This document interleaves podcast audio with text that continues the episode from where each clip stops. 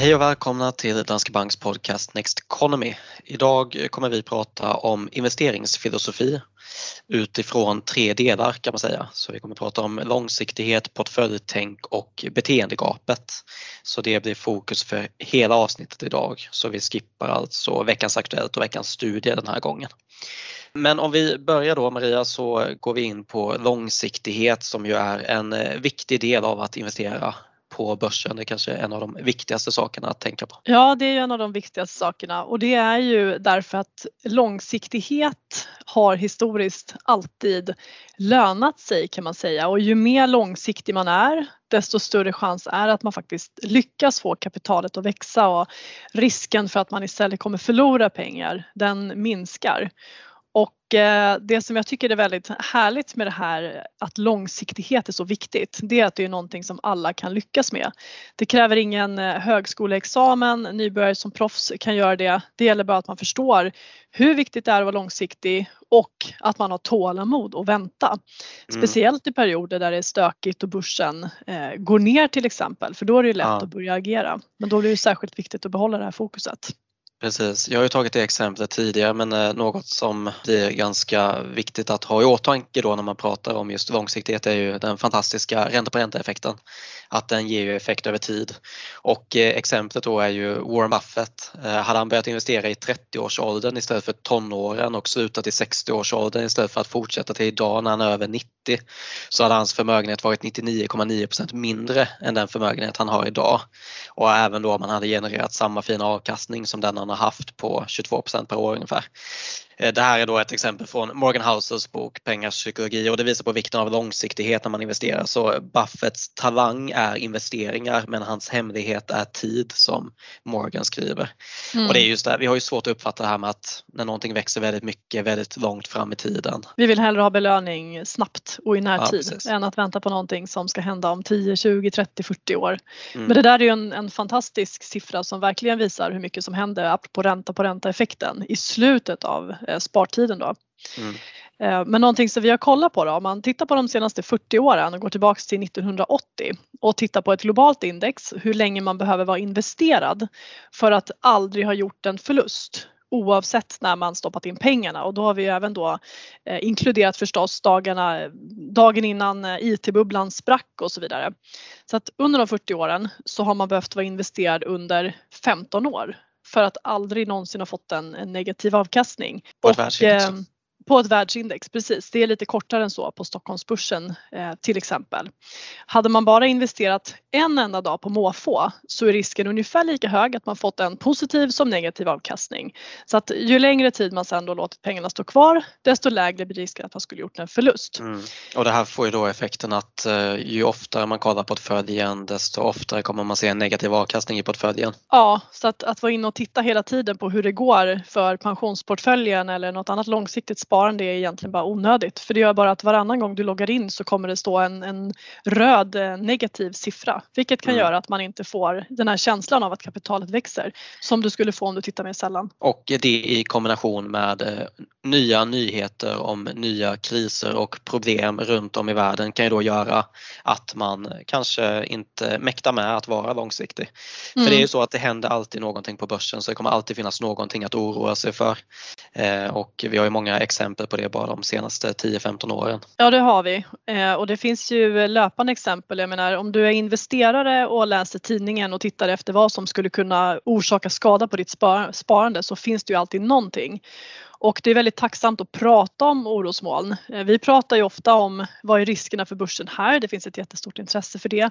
Tidningarna skriver om det därför att många är intresserade av eh, vad kan eh, förstöra börsuppgången? Vad händer med räntorna? Vad, vad påverkar mitt sparkapital och speciellt då kanske negativt? Och det kommer ju alltid finnas risker att skriva om. Eh, bara de senaste 10-15 åren så har vi haft handelskrig, räntehöjningar, senast pandemin, att börsen stigit mycket på kort tid. Värderingarna är höga, bara det kan ju leda till bakslag. Och det är klart att det är intressant att läsa det här och förstå vad som händer på marknaden. Eh, men sparar man långsiktigt, vilket de allra flesta gör, så finns det ingen anledning att sitta och läsa tidningen, sen gå in och kolla på depån, se att den kanske gick ner en procent idag eh, och börja oroa sig för det. Så att man ska inte börja göra förändringar i en långsiktig portfölj baserat på vad som händer här och nu. Men det kan man ju se väldigt tydligt att folk gör om man tittar på fondflöden till exempel. Eh, och det har ju du eh, pratat om tidigare i podden också men då kan man ju se när det är stora kursrörelser att då får man direkt utflöden på aktiesidan och när börsen stiger, vi har en jättestark månad, ja men då stoppar folk in pengar i aktiefonder. Det blir ju lätt att man kommer in i det här flockbeteendet istället för att hålla det där långsiktiga perspektivet. Ja exakt, vi har tagit ett exempel där tidigare också men eh, det blir också tydligt i vissa perioder om det är en het region just nu eller en het typ av investering eller het sektor att då är det många som ska in där. Och vi har ju tagit det här exemplet med Simplicity Indien-fonden som eh, var populär. Den gick upp med 98% 2007 och hamnade då på topplistorna som bästa fond. Och då var det många som gick in där i slutet av 2007 för man kollade bara på fondens utveckling och investerade efter det. Men sen 2008 var det istället en av de sämsta fonderna och den gick ner med nästan 70% Och då var det många som sålde också så ser man det här fenomenet att det blir utflöden på vägen ner och det blir inflöden i fonden på vägen upp.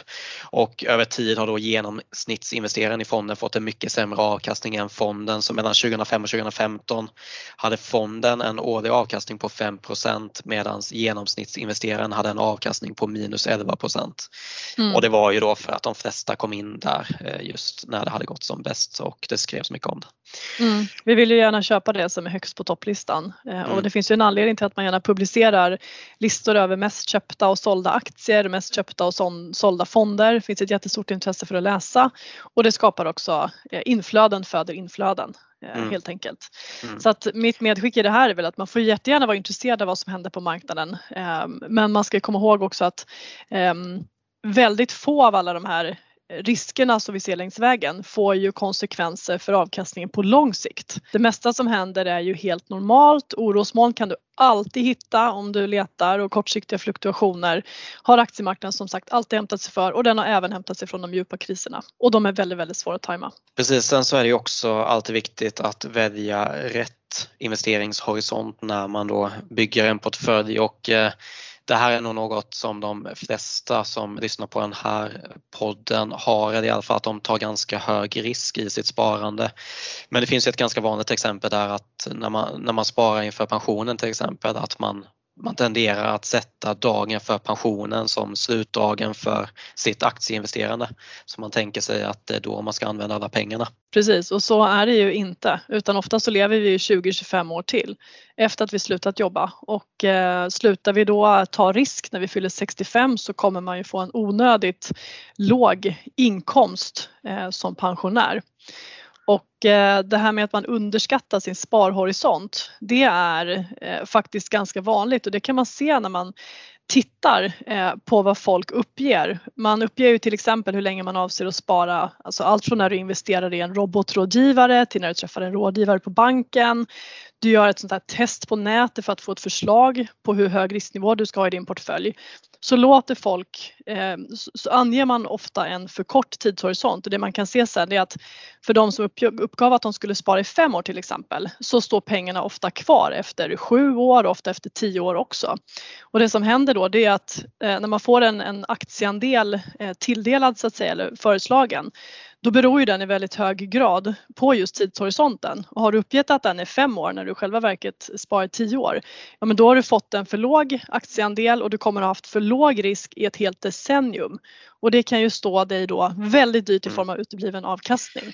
Ja, och verkligen då de senaste tio åren när vi har haft tillgångspriser som har skjutit i höjden och eh, det är ju en alternativkostnad och när man har en alternativkostnad där ränta på ränta effekten är inblandad så blir den väldigt stor över tid. Så att om man ska tänka till en gång extra just när man sitter och funderar och ska börja spara så handlar det just om sparhorisonten. Alltså att man mm. inte tar i underkant bara för sakens skull utan satsa mm. hellre på att kunna vara utan pengarna lite längre för att det kommer kunna resultera i en högre avkastning eh, på lång sikt. Och eh, det är ju någonstans där det börjar om vi ska gå in på nästa del i dagens eh, ämne så är det alltså själva portföljtänket och eh, där handlar det någonstans om att börja från rätt håll. För många fokuserar på två saker när de ska investera. Och det är då vilken aktie man ska köpa och när man ska köpa den. Så man fokuserar främst då på vad som ska gå upp i pris. Men vi vill ju gärna börja från andra hållet och då börjar vi just med risken som är rätt för kunden då och sen skapar vi en portfölj utifrån den risken.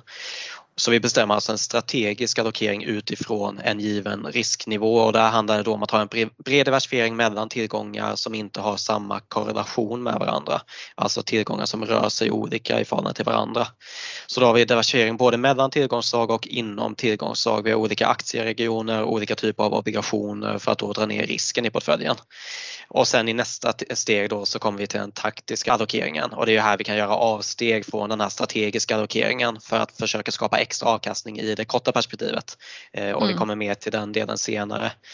Men, eh, ja, men då har man ju lagt en ganska tydlig grund här innan man kommer till själva värdepappret. Så eh, alltså i det steget där, där de flesta började, där vi avslutar det här då. Mm, precis och det, när det gäller att försöka sänka risken och minska svängningarna i, i sparandet så dels handlar det om det här att man ska sprida sparandet globalt eh, men sen så är ju en annan viktigt medskick där också att alltså månadssparande är också ett perfekt sätt att sänka risken så att istället för att man gör liksom ett köp av en aktie vilket vi ser att många som börjar spara på börsen eh, gör det är ju att man istället startar ett månadssparande, man ser till att det är globalt. Det kommer minska den här eh, risken för dålig timing också. Mm. Även om du skulle råka göra din första månadsinsättning precis när börsen toppar och så kommer det ett, eh, ett nytt virus som får börsen att falla så spelar det inte så stor roll utan då köper du billigare hela vägen ner. Förr eller senare så vänder det eh, och då så kommer hela ditt kapital börja växa i värde istället. Så att sprida ut pengarna i tid och rum. Mm. Och det minskar också risken för det här som vi pratade om tidigare att stora in och utflöden kommer i samband med börsens rörelser. För om man månadssparar och man gör det där automatiskt varje månad så kommer det ju, det kommer också få oss att eh, motstå den här viljan att eh, köpa när det har gått upp och också få oss att motstå den här viljan att sälja så fort det går ner utan man köper både när det går upp och ner och får en bra snittingång över tid. Mm. Och apropå att eh, bygga portfölj då så är ju obligationer också faktiskt en, en viktig komponent i det här. Eh, och det handlar ju om att man ska ha tillgångslag som sagt som rör sig oberoende av varandra. Och det som brukar hända då är att om vi hamnar i ett läge där vi står inför en kris, som inför eh, eh, coronakrisen till exempel, och man ser att här händer det någonting eh, som gör att utsikterna för ekonomin och för börsen börjar se sämre ut, ja, då söker sig kapital från aktiemarknaden till räntemarknaden då sjunker räntorna, vilket alltså är samma sak som att priset på obligationer stiger. Så att när din aktieportfölj då ger en, en negativ avkastning så ger den här räntebärande delen av portföljen en positiv avkastning, vilket jämnar ut svängningarna. Sen idag så har ju räntorna sjunkit till så otroligt låga nivåer att den här stötdämpareffekten är mindre än den var när räntan var 3 eller 5 eller 7 procent. Men det funkar fortfarande och det stabiliserar fortfarande den totala portföljen och det bevarar värde därför att de här tillgångslagen rör sig eh, oberoende eller olika eh, jämfört med varandra då. Och det minskar också risken för att du blir väldigt, väldigt stressad och att du börjar göra misstag när det händer mm. någonting på marknaden. Och jag var inne på det tidigare att eh, det är vanligt att man fokuserar på investeringar som ska gå upp i pris. Och om man bara fokuserar på att en investering ska gå upp i pris så finns det egentligen ingen anledning att äga obligationer just nu. För de har antingen låg eller till och med negativ förväntad avkastning. Men det man borde fokusera på istället är ju hur en investering kan bidra till portföljen. Och om man kollar på olika tillgångar var för sig så kommer de ha en risk. Om man till exempel kollar på risk i form av expected shortfall, alltså alltså hur mycket tillgångar tappar i genomsnitt i deras sämsta perioder. Då kan man se att eh, statsobligationer har en risk, företagsobligationer en annan risk och samma sak då med aktier. Så om man summerar tillgångarna var för sig så får de en samlad risk men om man sen sätter ihop tillgångarna i en portfölj istället då kommer man sänka risken. Mm. Så när vi kollar på våra portföljer till exempel så sänker vi risken med ungefär en femtedel minst. Mm. Så portföljrisken blir inte lika hög som tillgångarnas risk var för sig och det innebär ju då att summan blir bättre än delarna i det här fallet. Mm. Det är ju då positivt, alltså just allt vi kan göra för att minska nedgångar till en nivå som gör att vi kan hantera dem kommer vara positivt för vår avkastning över tid. För det är oftast i de här kraftiga nedgångarna som vi gör misstagen som har störst negativ effekt på avkastningen. Mm. Men sen kan det ju finnas lägen eh, där man vill ha en väldigt hög aktieandel. Till exempel om man sparar på väldigt lång sikt. Det kan handla om mm. ett pensionssparande som ligger eh, ett par decennium fram i tiden. Då finns det ju kanske ingen anledning att försöka jämna ut svängningarna för mycket utan då, då ska man våga ta den där risken eh, därför att den potentiella avkastningen eller förväntade avkastningen på lång sikt blir högre. Men sen gäller det att man vet med sig också att man då inte tillhör den grupp som när börsen går ner eh, blir livrädd att pensionssparandet ska falla i värde 15 år innan jag behöver det. Eh, mm. För hör man till den gruppen så kan det ändå finnas anledning att ta en lite lägre risk. Ja precis och det blir ganska tydligt när man kollar på en historisk börsgraf för då alla historiska nedgångar ser ut som en möjlighet men när man är mitt i den där nedgången så kommer det bara kännas som en risk att förlora mer pengar. Så det viktiga är ju att man kan hantera en nedgång för annars så behöver man sänka risken i portföljen och då är ju mm. coronakrisen faktiskt ett bra exempel eh, i hyfsad närtid. För där gick börsen ner ungefär 33% vilket då kräver en uppgång på 50% för att vara tillbaka igen. Mm. Så om man inte kunde hantera den här nedgången och sålde på botten så är det ganska mycket avkastning att få tillbaka om man inte var med om den här snabba uppgången. Eh, för det gick ju snabbt den här gången men om, om man kollar på en mer normal årsavkastning på kanske 8% för ett världsindex. Då skulle det ta fem år att ta igen de där, alltså det där tappet på 33 mm. Så ja, det, det blir nästan att, omöjligt. Mm. Mm, så det är väldigt viktigt att man inte har en risk som man inte kan hantera i en nedgång. Då. Mm. Och det där ser man ju ofta, alltså att efter det branta fall så kommer ju ofta de här riktigt kraftiga uppstudsarna också. Och även om man tittar mitt inne under krisen och inte bara på hela den här nedgången på cirka 33 procent från toppen eh, så hade vi ju dagar när börsen föll över 10 procent per dag. Och sålde man då när det var så här som allra svartast där precis innan det började stabilisera sig, då riskerade man ju att ha missat uppstudsen som kom efter den här minus 10-11 procentdagen som var 12 procent upp.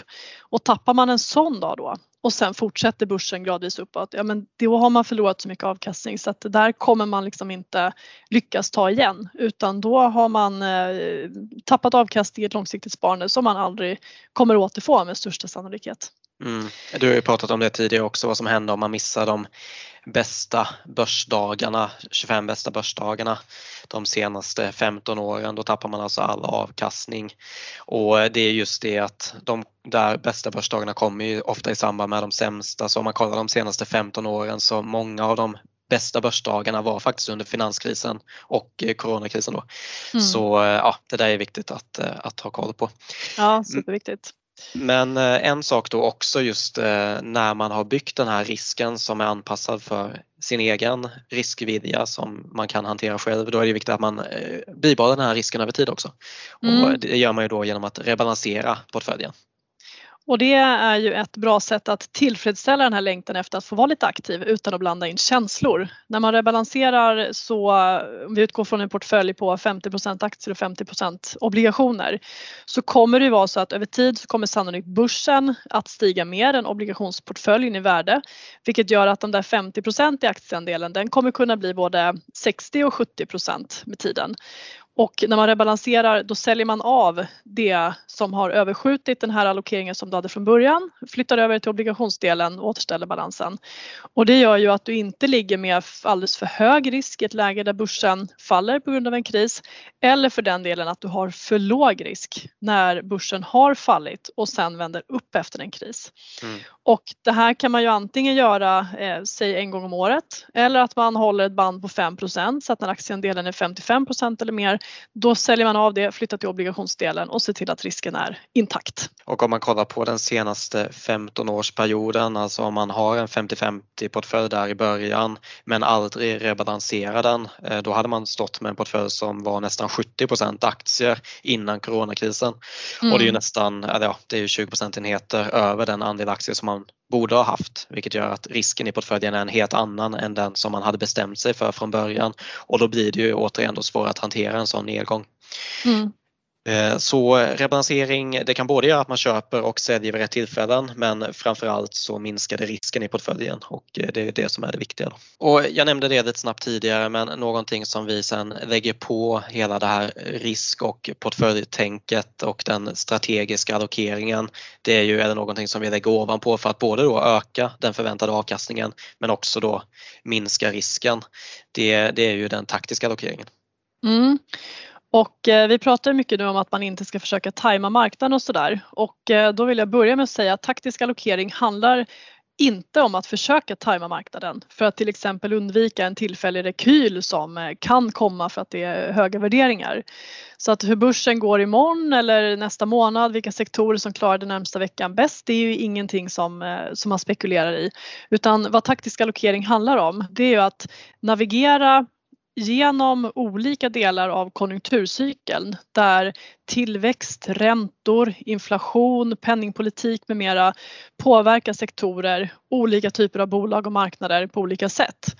Så att genom att titta på vad som händer i världsekonomin, i konjunkturen identifiera risker och möjligheter och eh, se den tänkbara utvecklingen så kan man då välja att till exempel öka eller minska exponeringen mot det som väntas gå bra som kan vara aktier eller dåligt som också kan vara aktier. Så att det kan handla om att öka aktieandelen under en konjunkturåterhämtning till exempel, satsa på en cyklisk marknad som Europa när världsekonomin ökar tempot eller att man drar ner aktieandelen och har en lite högre andel defensiva sektorer när riskerna är höga och tillväxten mattas av till exempel. Så att man försöker göra små förändringar på toppen av den strategiska allokeringen för att ha lite mer av det som väntas gå bra givet förutsättningarna och lite mindre av det som väntas gå dåligt. Och som sagt, det här är inga stora förändringar. All in är ingenting eh, som man jobbar med en taktisk allokering utan det handlar om att man gör justeringar på eh, några eller kanske fem procentenheter eh, på toppen av den här strategiska allokeringen. Mm. Och det är jätteviktigt att betona. Ja precis och sen så baseras det här ju också på en ganska gedigen då analys av vad som händer i omvärlden och en tydlig investeringsprocess också. Så det här är ju den här typen av avsteg från att ha en långsiktig strategisk portfölj, då handlar det mycket om att man måste ha en väldigt tydlig process för hur man agerar. För annars mm. är det väldigt enkelt att man gör misstag. Och eh, det för oss faktiskt vidare till den tredje delen här idag, det är just beteendegapet. Jag brukar säga det att eh, tålamod och disciplin är viktiga egenskaper för att lyckas med investeringar. Så tålamod nog att vänta på resultaten och disciplin nog att hålla sig till sin strategi genom upp och nedgångar på marknaden. För upp och nedgångar kommer, det märker vi hela tiden och även om börsen tenderar att sluta på plus majoriteten av åren så brukar vi få se ganska djupa nedgångar varje år. Eh, så under de senaste 50 åren åren har globala aktier gett positiv avkastning under 37 av åren trots att den största nedgången varje år i genomsnitt har varit då minus 14,5 procent. Eh, och det där kan ju vara bra att påminna sig om när vi får nedgångar att eh, det där är inget konstigt utan det händer mm. vanligt att det händer under ett år. Ja och utlösande kan ju vara alla möjliga saker. Det kan vara inflationsoro eller att räntorna stiger snabbt på kort tid vilket vi sett flera exempel på de senaste åren. Politiska risker och annan osäkerhet eller en kombination av olika faktorer som bidrar till oron. Eh, men vad det är som, som utlöser det här är egentligen inte så viktigt utan mer att det här är någonting som hör till börsen börsens natur. Det har alltid hänt, det kommer alltid att hända men det är ingenting som får några långsiktiga konsekvenser om man just har det här tålamodet och man har rätt risknivå i portföljen så att man inte börjar göra förändringar när det är stökigt för det är då man riskerar mm. att göra som störst skada på sparandet istället. Precis och vi vill ju ta del av den avkastningspotential som investeringar ger över tid. Det är ju det som är det viktiga och då kan man inte bara sälja så fort börsen skakar till utan det gäller verkligen att hålla fast vid det man har bestämt från början. Då. Mm. Men det kan vara eh. lätt att glömma bort det när börsen stiger så som den har gjort. Eh, till exempel efter coronakrisen där vi har haft en, en lång och relativt rak uppgång och få korrigeringar. Eh, och har man då relativt nyligen kommit in på marknaden så har man förstås inte riktigt det här med sig och kanske blir mer orolig än vad man borde bli eh, och behöver bli när det händer någonting. Mm. Vi var inne på det ganska mycket tidigare med just marknadstiming och försöka gå in och ur marknaden baserat på vad som händer och in och ur olika fonder när de är heta eller inte. Och eh, det som det leder till då är ju att man inte får samma avkastning som sin investering och det är något som kallas för beteendegapet. Och eh, det finns alltså flera studier som visar att genomsnittsinvesteraren får en lägre avkastning till en högre risk än marknaden eller jämfört med den investering som man gör. Och det intressanta med den här högre risken är att investerare egentligen vill undvika risk. Så då vill man sälja när det är mer volatilt på börsen och så köpa när det har lugnat ner sig igen. Men då blir resultatet tyvärr tvärtom istället för man säljer innan volatiliteten är på väg att minska och så köper man när den är på väg tillbaka igen. Och då gör det att portföljen svänger mer än marknaden. Alltså pengarna är investerade när det är som mest volatilt på börsen. Mm. Så över långa tidsperioder kommer genomsnittsinvesteraren då uppleva större rörelser i portföljen genom att agera på det här sättet än de hade gjort om de bara hade köpt och behållit. Och det där är ju onödigt då för det kommer öka sannolikheten att vi köper och säljer vid fel tillfällen eh, och därmed också få sämre avkastning för större svängningar kommer ge större känslor vilket också tenderar att ge sämre beslut. Mm. Man vill ju försöka stänga det här beteendegapet. Så att eh, det man försöker göra är att skapa mer avkastning och undvika det här dåliga som händer på börsen men i själva verket så ju mer aktiv du är eh, desto större risk är att du faktiskt urholkar avkastning istället. Och som vi sagt tidigare, det är i stort sett omöjligt att ta igen efteråt. Ja exakt. Bra, jag tänker nästan att det här ska få sammanfatta det vi har pratat om idag. Mm. Så eh, med det så tackar vi helt enkelt för den här gången. Ni får som vanligt gärna ställa frågor i avsnittsbeskrivningen i frågeformuläret där eller då eh, följa oss på Twitter och ställa frågor där. Mm, och besök gärna nexteconomy.se som är vår nyhetssajt där vi både publicerar filmer, marknadskommentarer, eh, kommentarer kring ekonomin, poddar, eh, artiklar med mera. Och eh, nästa avsnitt kommer om två veckor som vanligt så vi hörs igen då. Tack för att ni har lyssnat. Tack och ha en fin vecka.